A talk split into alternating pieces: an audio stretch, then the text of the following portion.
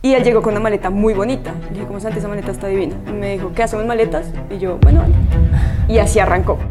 Pero cuando se empezaron a romper, gran parte del lote que quedaba, que yo creo que quedaban como unas 50 tal vez, esto ya no lo podemos seguir vendiendo, regalemos. Entonces, de alguna manera, si no se hubieran roto esas maletas, quién sabe si hubiéramos abierto un taller en algún momento.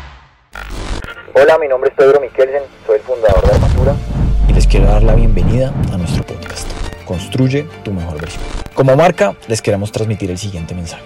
Una mentalidad fuerte es el activo más importante que cualquier persona puede desarrollar. Por eso creamos este espacio, para entrevistar personas que admiramos y así inspirarlos a ustedes a construir su mejor versión. Las marcas son un reflejo de sus fundadores.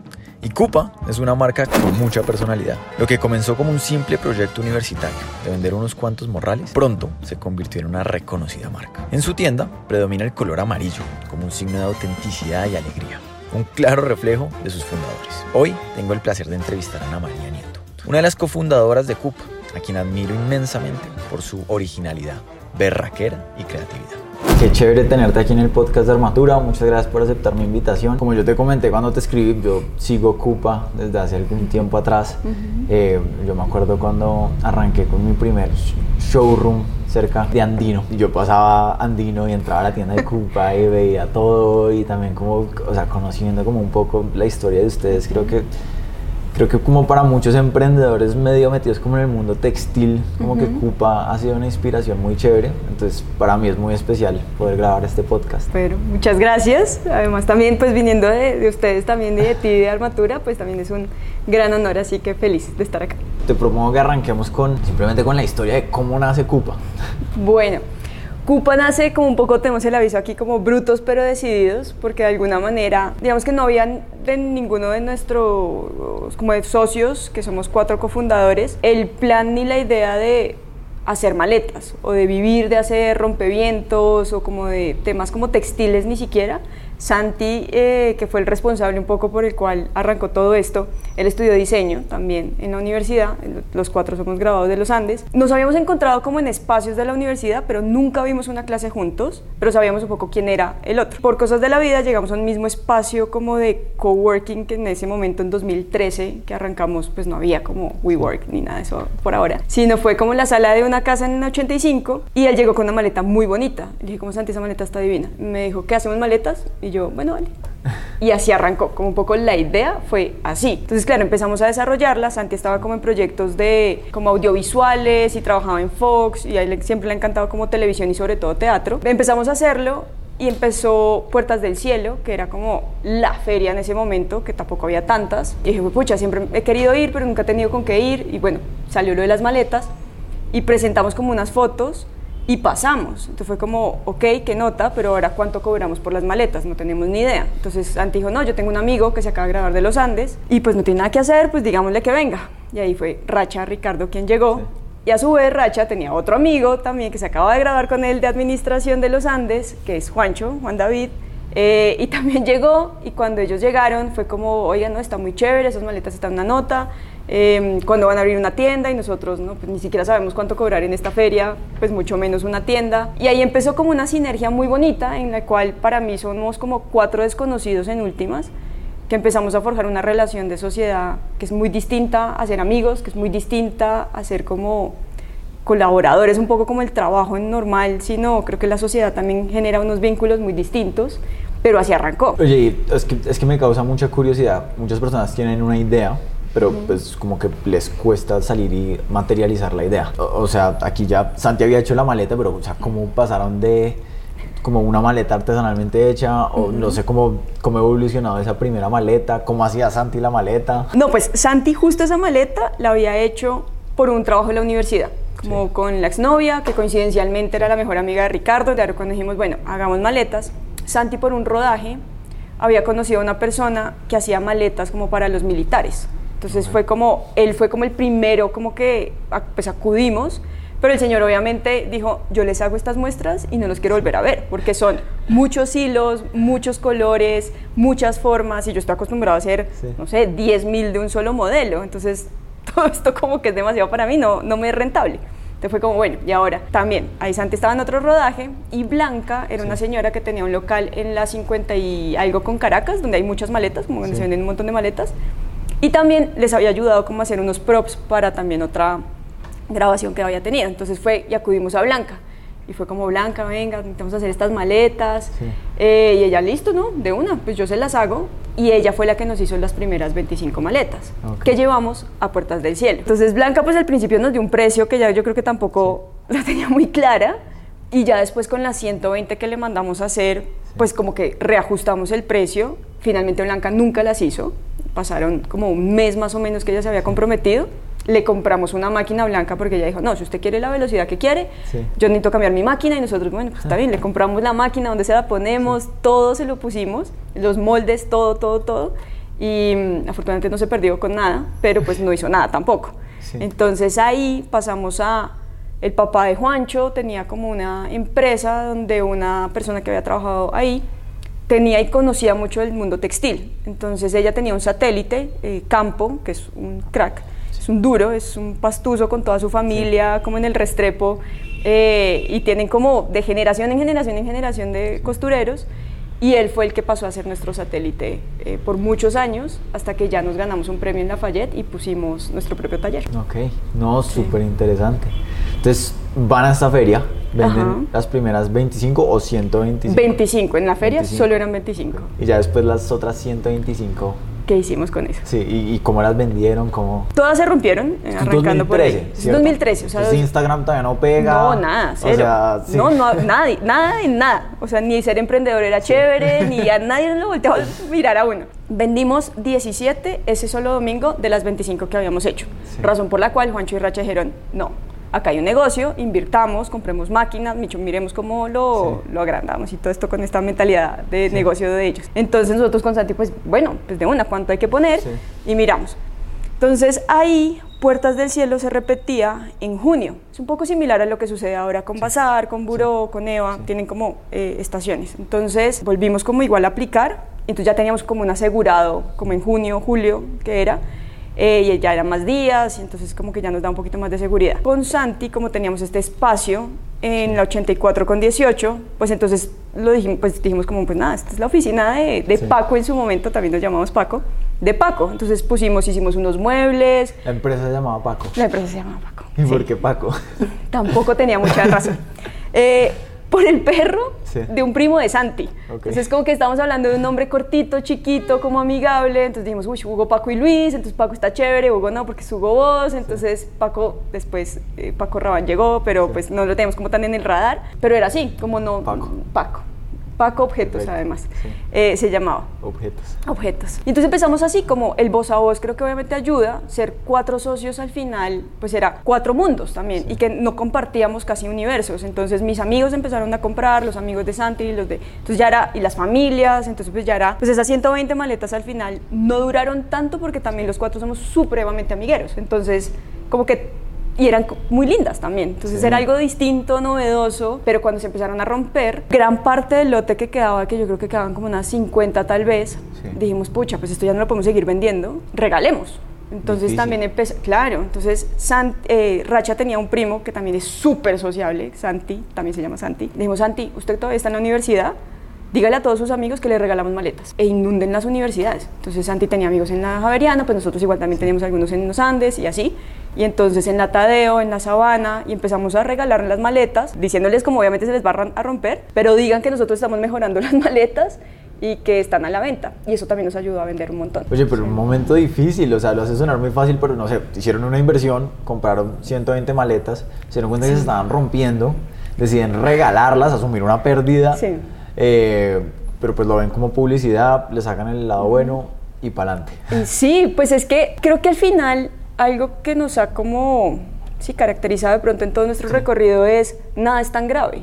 Obviamente uno lo ve muy grave en ese momento, pero si uno le da un tris de espera, unos tres meses, cuatro meses, uno se da cuenta que al final hay algo que seguramente va a salir muy bueno y en nuestra historia, puedo decir grosería, ¿cierto? Sí. Una cagada siempre sale algo mejor. Entonces, de esta cagada de las 120 que perdimos, pasamos a Lafayette. Y de Lafayette, el primer día que compramos la tela, obviamente, no sé, en el Restrepo nos costaban, creo que 4 mil pesos era el metro, en Lafayette nos costaba 14 mil pesos, entonces pues ya era como un incremento significativo, pero la calidad, pues uno es indudable. Es, nosotros somos mega fans, embajadores, influencers, lo que quieran de Lafayette, porque es muy buena la calidad y muy bueno el acompañamiento también que hemos tenido en estos años.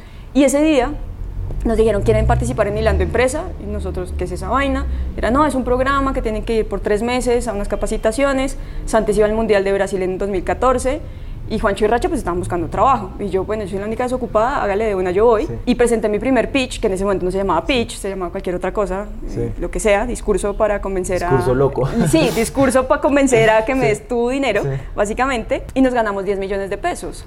Y de ahí fue que montamos el taller. Entonces, de alguna manera, si no se hubieran roto esas maletas, quién sabe si hubiéramos abierto un taller en algún momento. Entonces, empiezan a trabajar con la Fayette, un poquito como que el destino los lleva a ganarse esos 10 millones de pesos y se montan en la, roca a abrir un, taller. De acuerdo, ah, esa ya también es, otra premia. Sí.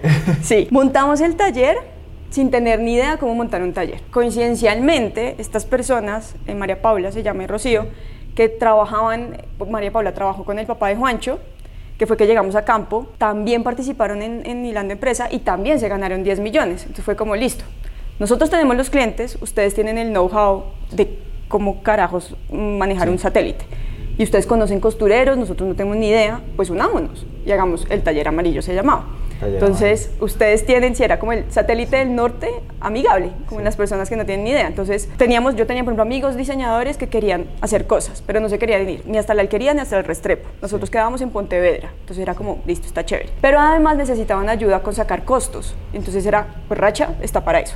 Perfecto. Entonces era como un 360 de no solamente te hago el producto, sino también te ayudamos eh, con el costeo. Y Racha, a su vez, y Juancho tenían amigos administradores que sabían cómo sacar el costeo, pero necesitaban fabricar, no sé, qué sé yo, sus camisetas y yo les ayudaba con el tema gráfico. Entonces era como un paquete completo raro. emprendedores. Sí, una vaina rara. Incubadora. Algo así, que tampoco teníamos muy claro lo que estábamos haciendo. Operamos por ocho meses, vendimos casi 100 millones en esos ocho meses, pero perdimos como 40. Entonces también, obviamente, le embarramos un resto. O sea, había gente que llegaba borracha y uno, pero ¿cómo lo regaño? ¿Qué le digo? ¿Cómo, cómo se como no sé, cómo se pone un memorando, sí, como ese tipo de cosas ya de talento humano que ninguno tenía necesariamente una formación, pues a las patadas un poco como que fuimos aprendiendo como, ven, no, eso no se puede hacer, oye, pues hay que llegar temprano, eh, porque uno siempre tiene como esta ilusión como de todos seamos Google y todos seamos súper libres, pero hay estructuras que se tienen que mantener, eh, afortunado o desafortunadamente, así es un poco como, como somos también los seres humanos.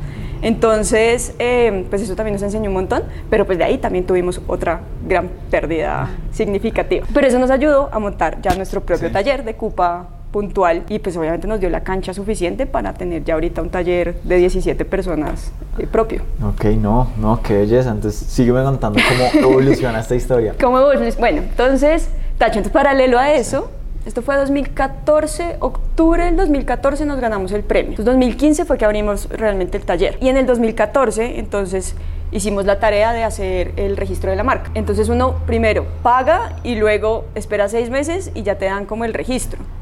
Y resulta que como a los, no sé, cinco meses nos empezaron a llegar muchos correos de muchos abogados que no entendíamos por qué. Y era como, no, eso es spam, ni idea, déjelo. Y de repente nos llega la respuesta de una oposición de los abogados de Paco Rabanne desde Francia, que ah. no nos podíamos llamar Paco. Y nosotros, esto tiene que ser un chiste, pues, pues no somos nadie. Paco y, pues, Rabanne. y Paco Rabanne, pues no sé, usted vende fragancias, no vende maletas ni nada, y porque solamente vendíamos maletas en ese momento. Entonces, tampoco obviamente como buen emprendedor, pues no le metimos nada, de lo legal. Entonces le preguntamos a una amiga abogada qué hacíamos ahí en ese caso. Y ella dijo, no, pues presente una oposición. Este señor está en la categoría X, no me acuerdo cuál era.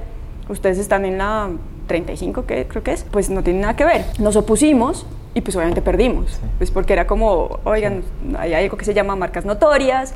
Y el señor Paco Rabán, pues tiene prevalencia, si ustedes hagan roscones no se van a poder llamar Paco, entonces pues nada, búsquense otro nombre. Entonces ahí también fue otra crisis porque justo, no sé, hacía dos meses habíamos hecho un viaje eh, con estas fotos súper bonitas, un video súper lindo, teníamos ya otra mercancía hecha con Paco y nada, eso lo podemos usar. Nuestra primera página que ustedes me imagino que han sufrido también, pero de pronto no tanto. Nosotros hemos hecho como 10 páginas, ninguna ha funcionado del todo, entonces esa fue la primera que nos costó 3500, si no estoy Sí. mal, en 2014. Uy, pero es que una página de 2014. No, era una locura y el Señor además nos prometía pues la vida al cielo y pues Sí. no llegó a nada. Entonces tampoco la podíamos usar porque el dominio Paco ya no se podía utilizar. De hecho fue una gran pérdida, también ahí fueron como 14 millones más o menos. De pucha, duro. Entonces éramos como, bueno, ¿y ahora? Y Juancho estaba trabajando con Fonseca y en el piso de arriba de la oficina de él estaba un señor que se llama Juan Abel. Y Juan Abel para mí es, mejor dicho, es como lo equivalente a Lafayette. Sí. O sea, es un amor profundo y un respeto gigantesco porque Juan es un duro como en temas de mercadeo y de marca y a ser súper franco y sincero como, vean, esto es lo que hay. Entonces Juancho un poco le contó un- como lo que estaba pasando y Juan dijo como, venga, traiga a sus amiguitos. Venga, tráigalos y cuénteme el cuento. Sí. Entonces fuimos y Juan, bueno, yo les voy a hacer un pro bono. Pero entonces cuénteme la historia porque esto está de verdad muy interesante. Entonces le contamos y el marica, ustedes no son nadie. Sí. Y Paco Rabán de repente les paró bolas un poco como... Sí. Que obviamente pues no es como que Sí. Paco Paco, sino como obviamente los abogados, pues ese es el trabajo de ellos como oponerse. Pero está muy chévere. Entonces fue como, hicimos un ejercicio con él de entender que no importaba si nos llamamos Paco, Cupa, lo que sea qué éramos. Entonces éramos como, no, no, no sabemos realmente qué somos. Entonces a Juancho lo encerró en un cuarto mientras Santi contaba que era Paco. Entonces Santi, no, Paco es color, Paco es compañía, Paco es complicidad, bueno, un montón de cosas así como, de, no sé, características nobles. Y después sacó a Juancho y le dijo, Juancho, ¿qué es, qué es Paco? No, pues somos un producto 100% colombiano, de alta calidad, de precios asequibles, no sé qué, pues ya como muy desde su mentalidad también. Sí. Y Juan dijo, como ustedes no tienen ni idea de lo que están haciendo, ni de lo que son. Entonces ahí con él y un ejercicio muy bonito que hicimos fue como ustedes son, al final como que un poco descubrimos que nuestros pilares en ese momento, y creo que ese todavía lo son, color, identidad y complicidad.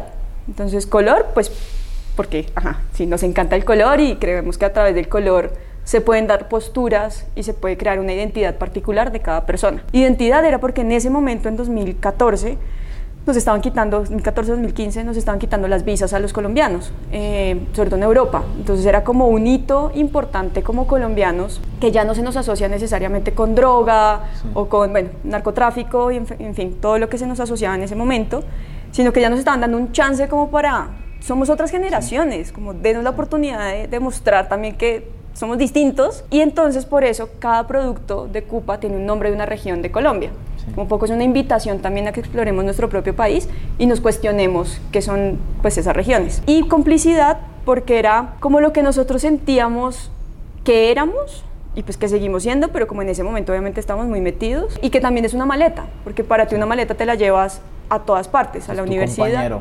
a todo, o sea, eso es- siempre tienes una maleta. Entonces, esos fueron como los tres pilares que, que descubrimos con Juan y eso yo creo que nos dio muchísima más base. Ya después Claridad. yo hice el nombre y pues la, la imagen y todo, pero sin esas tres como pilares, ni idea. Y de color, identidad y complicidad, Ujú. ¿cómo llegan a Cupa? Entonces, yo me inventé varios, pero finalmente Santi encontró como el nombre científico de un pájaro, que no nos acordamos muy bien cómo era, pero era algo, algo, algo cupá, con tilde en la A. Pero la tilde es, para mí es un poco problemática como gráficamente, entonces Sí. arbitrariamente se lo quitamos y quedó cupa.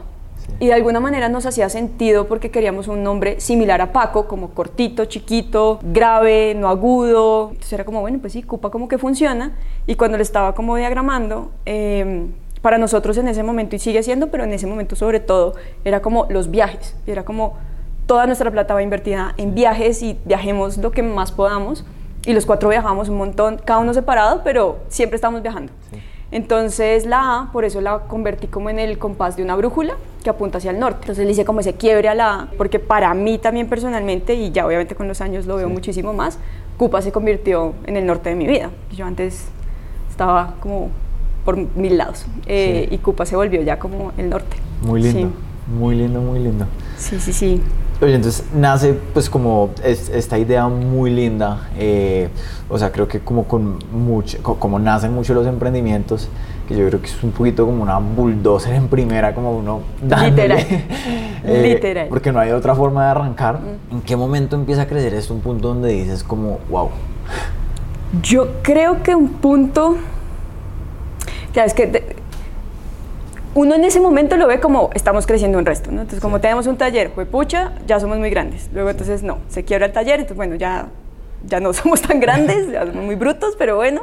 Pero yo creo que el punto donde definitivamente no hubo un punto de retorno, ni un punto de decir, esperemos un segundo, respiremos, miremos qué estamos haciendo, fue Shark Tank y su consecuencia que fue la tienda de Andino. Shark Tank primero porque pues nosotros fuimos la segunda temporada, pero fuimos el segundo emprendimiento en grabar en, de todo Shark Tank.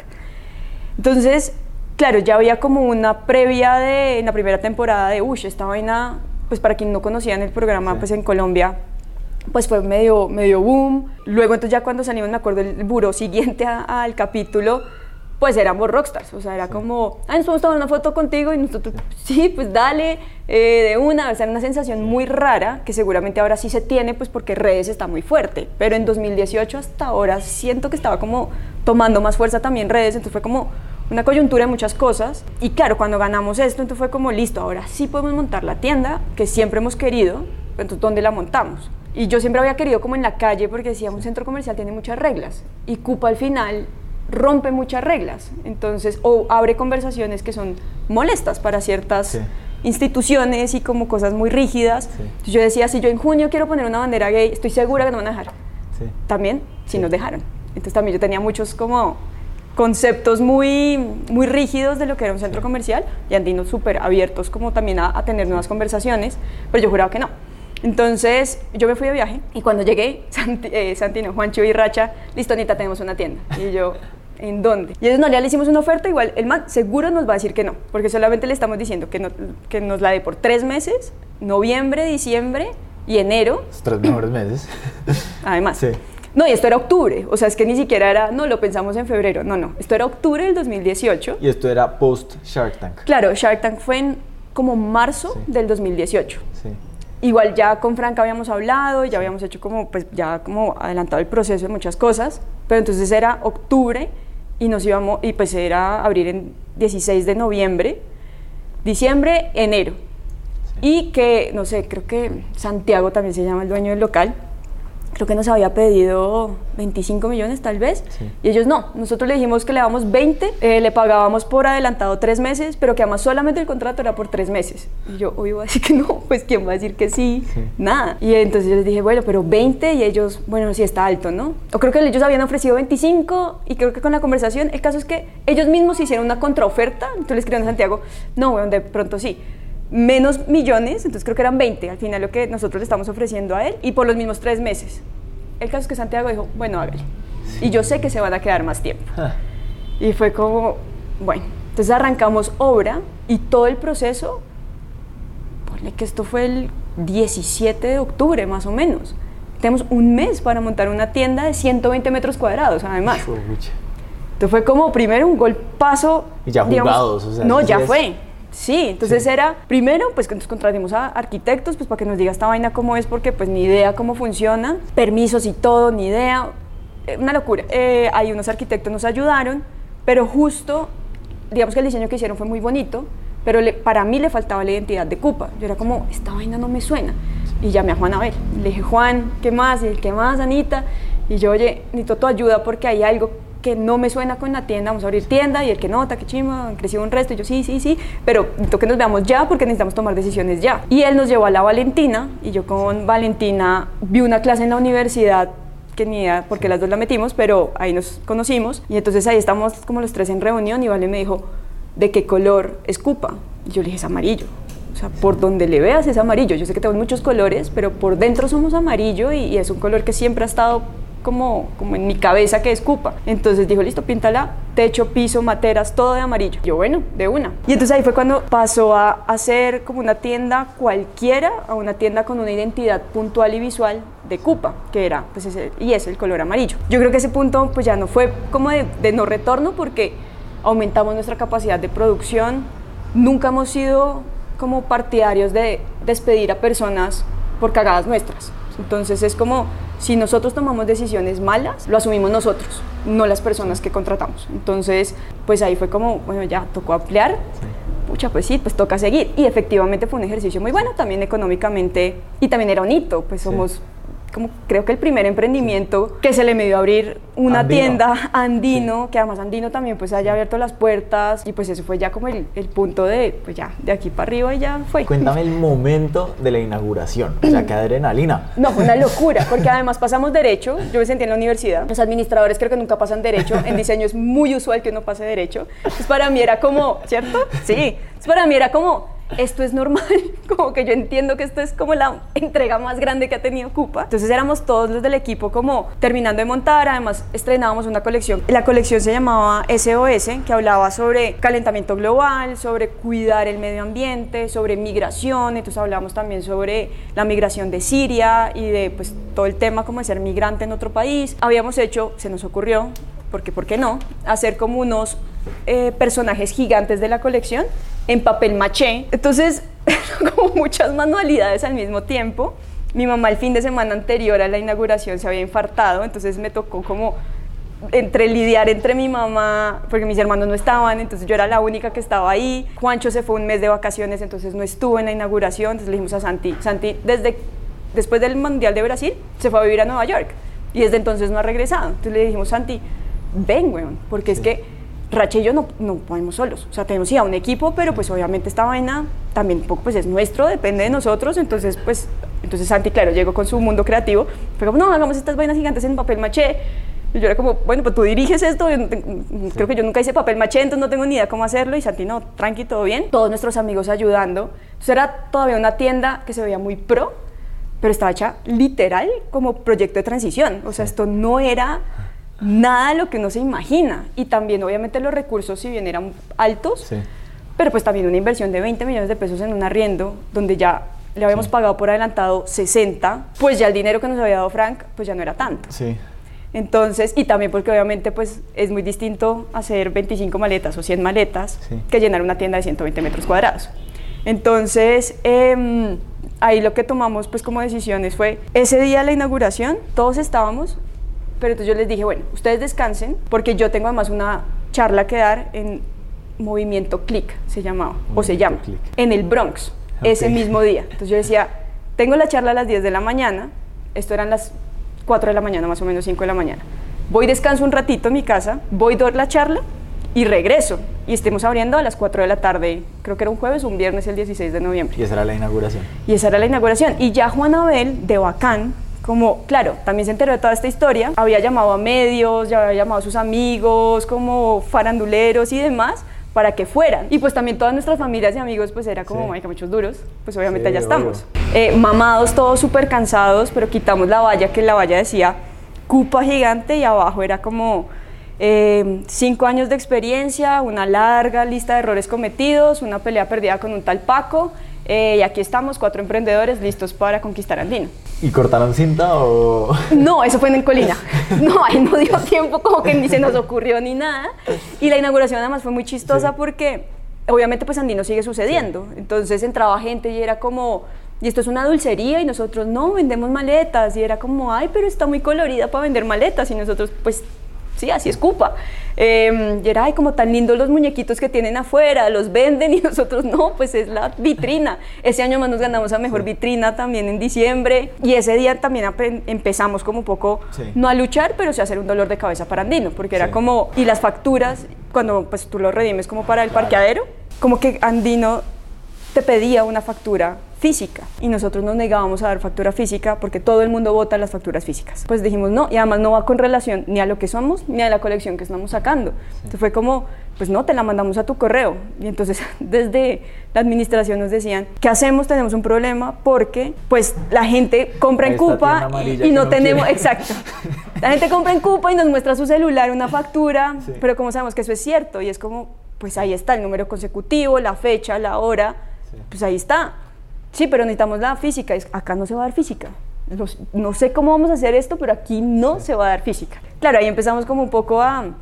No, no respetamos el, el, no sé, el ascensor de carga y subíamos por el otro. Hecho, era Sí. medio desastroso también, pero pues también aprendimos que creo que nos preparó obviamente a Colina, Sí. que Colina también tiene muchos eh, como protocolos y procedimientos con, también mucho más estrictos Sí. y pues eso nos preparó también como para, no, pues para crecer también y, y, pues a, juiciarnos un poco más. Muy emocionante la historia y muy emocionante pues como, co- como toda esta transición. Llega el 2019, 2019 creo que año muy súper bueno, eh, todo súper bien y después llega el 2020. Pandemia, sí. Pandemia. Eh, ¿2019 ahora en Colina o Colina Abrimos va- Colina. Ok, 2019 ahora en Colina que también Sí. me imagino que debe haber sido otra experiencia. Fue una locura también, porque además, digamos que 2019 fue una sensación extraña, porque 2019 políticamente la cosa estaba densa. Sí. Entonces había muchas marchas, incluso internamente en Cuba nos estábamos preguntando, listo, ya pasamos un poco como ese momento en 2014 de hablar de viajes y todo está como, como muy bonito y muy, muy light, por así decirlo, Sí. muy como en la superficie. Pero para mí, y puntualmente para mí, si tú tienes una marca que ya tiene como una voz, úsala. Para mí no era como simplemente dejemos pasar situaciones que no son correctas. Pero claro, somos cuatro, entonces pues los cuatro igual tenemos mucho que decir y mucho que no queremos decir. Entonces era como, sí, Anita, pero nos vamos a poner como revoltosos, ni somos pues como activistas. Sí. Y yo pues es un activismo, pero bueno, sí que entonces llegamos a un punto medio de un activismo, pero definitivamente yo sí creo que Cupa debería ser activista. Entonces también empezamos a llegar como a, a consensos, a fricciones también obviamente, y donde ya nuestra voz no, es- no era solamente la de los nosotros cuatro, sino la del equipo. Entonces el equipo también decía, no, tenemos que decir esto y tenemos que hablar de esto, y pues si la gente quiere salir a marchar, pues que marche, pero que pues no tienen que ser atropellados, ni desaparecidos, ni un montón de cosas. Entonces, Cupa se volvió también una marca que alzaba la voz y que alza la voz. Eh, y 2019 fue como ese momento para poner muchos posts con relación a eso. Pero igual, económicamente, pues, la cosa iba como bien. Bien. Creo que 2018 sí fue in- sin duda mejor, o era la sensación como que estaba mucho mejor. Eh, 2019 igual estuvo bien, pero creo que 2018 estaba como un poco mejor. Y entonces en agosto, claro, empezamos a ver, listo, Andino está como en este sector. Pero Colina y pues con H&M y todo, pues obviamente está llevando mucha gente. Entonces fue como, bueno, pues miremos a ver si en Colina se puede.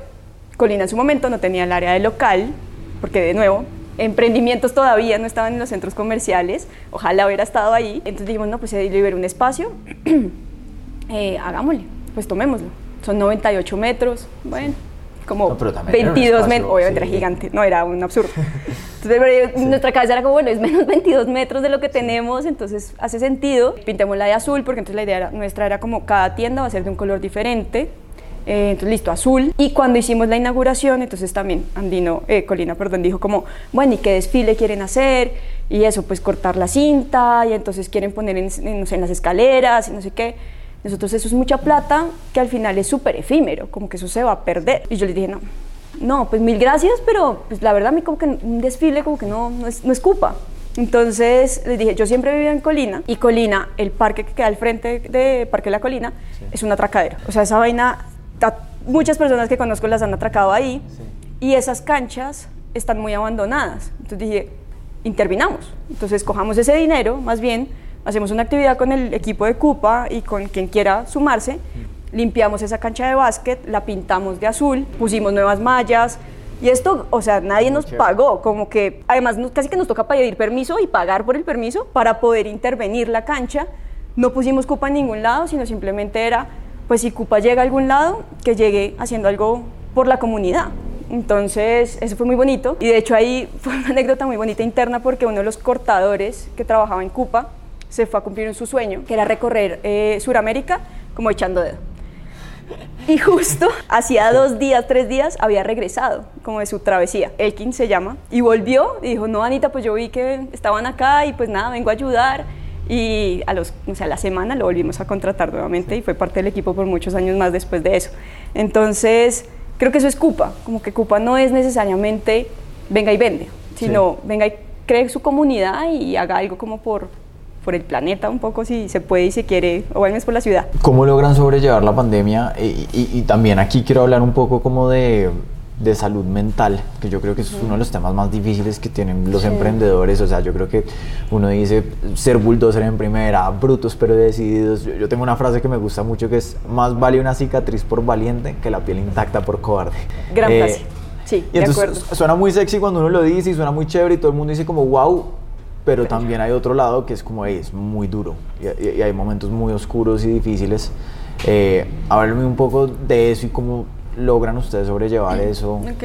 Yo creo que justo esa frase que dices, yo creo que fuimos todo eso hasta que yo particularmente me sentí supremamente como cascada el 2022, que fue como necesito un respiro, porque si sigo a este ritmo, y sobre todo ya lo hablo en, en- en título personal, porque en 2021 Racha y Juancho renunciaron a Cupa.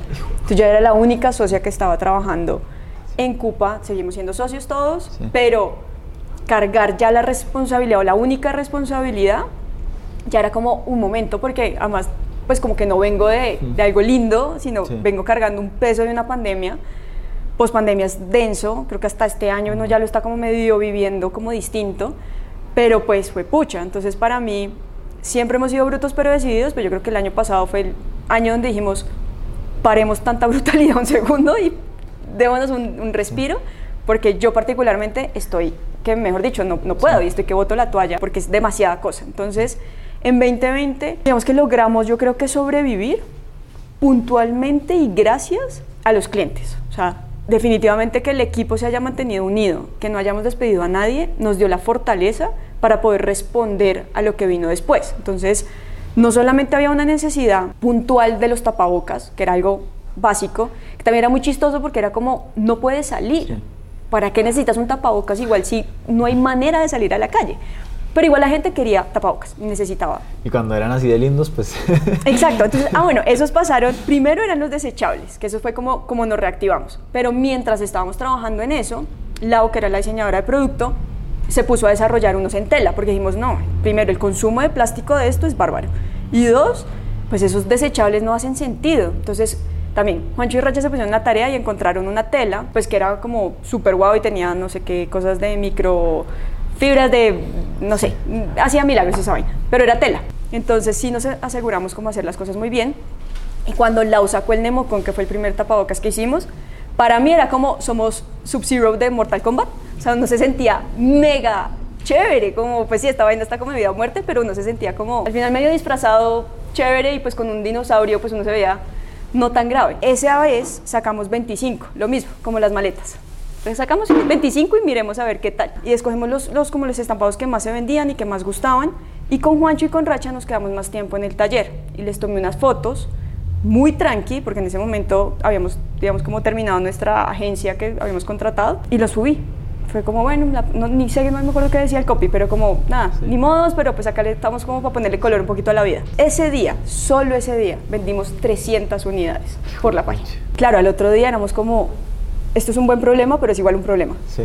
¿Qué hacemos ahora? Entonces toca fabricar esto, toca entonces ten- comprar más tela, comprar más velcro, en fin, como que ya meterle más picking y packing para nosotros era nulo esa vaina, entonces teníamos una sola persona que era logística y servicio al cliente. Obviamente fue como, no, nos toca apoyarla mucho más, entonces entramos como todos a apoyar y fue como una gran enseñanza también de lo que es arriesgarse. O sea, si uno no se arriesga, pues se quiebra, básicamente. Y fue, fue nuestra experiencia. Y ya después pues, fue entrar a negociar los arriendos. Entonces Colina, digamos que tenía una cierta característica que no se podía negociar tanto, pero pues ellos dieron ahí unos auxilios. Y con Santiago sí fue como, no, Mike, o sea, Sí. Ni hablar estos 20, no hay, es que no hay por dónde, o sea, es que no hay cómo. Entonces ahí llegamos a una conciliación y ya después llegamos como a un tema de, de porcentual por ventas, el arriendo, porque si no, no iba, no iba, no iba a suceder. Ser bruto pero decidido les ha permitido lograr cosas increíbles, pero también, y preciso hablábamos de eso, produce estrés y produce Mucho. también momentos difíciles. ¿Cómo haces para lidiar con eso? Entonces, con lo difícil, yo creo que es contar con un equipo que también siente cabeza un poco. No es tan sano que todo el mundo esté en las nubes, siempre. Como tampoco es tan sano que todo el mundo esté en la tierra, siempre.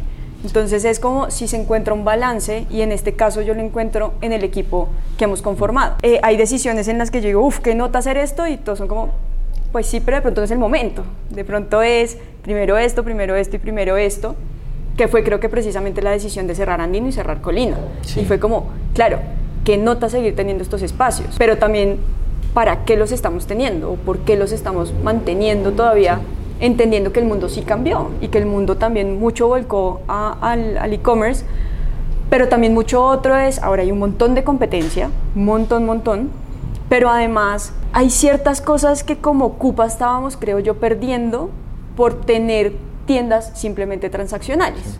¿sí? Entonces fue como, esto ya no se justifica, esto ya no tiene sentido, mucho menos teniendo, por ejemplo, un área de emprendimiento, que además es una idea uno cuando es, deja de ser emprendedor, eso no lo tengo muy claro. Yo creo y que nunca. es muy raro, ¿no? Pero, pero hay gente que sí te pone las reglas, como no sé, pasados X millones, entonces ya no eres emprendedor, pero o con X empleados o con X crecimiento, hay gente que cree que Cupa ya no es un emprendimiento. Sí, ¿no? Para mí sí lo sigue siendo, pues es como, es un tema de mentalidad para mí, más allá de un tamaño y un tema de, sí, como de arriesgarse a romper incluso tus propias reglas. Entonces, yo creo que es eso, como teniendo un equipo que te balancea y te equilibra tanta, tanta decisión, un poco hay veces como por instinto, que está bueno, Sí. pero hay que tenerlo conversado para que sean decisiones que tampoco desgasten al equipo, porque ya también se llega a un grado, creo yo, de madurez del negocio donde tomar decisiones es necesario revisar los riesgos. De acuerdo. Es muy distinto cuando somos los otros cuatro y solamente dependemos nosotros cuatro de lo que suceda, a es que ya son 30 familias que necesitan de esto. Entonces ya no es un juego tanto como, como lo era antes. Y que implica mucha más presión. O sea,